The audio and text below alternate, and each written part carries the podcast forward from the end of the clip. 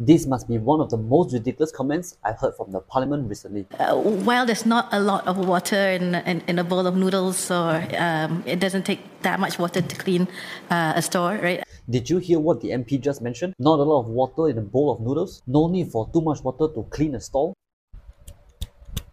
Can't believe she just did it. Anyway, moving on. Um, how can the CAP take a proactive approach to ensure that these increases in prices don't translate into um, uh, opportunities for profiteering? Great question, but I'm more intrigued at why targeted at hawker centers and coffee shops only. Why are we not questioning at other possible profiteering areas? Water price increase, gas and electricity increase, public transport fare hikes. Look at the profits of these companies in 2022. Was it necessary for the price hikes in Singapore recently? Or was there profiteering involved? Can the government actually step in to cushion the cost of living and help businesses recover post-COVID period? What do you think? Comment below and let's discuss. Shortcast Club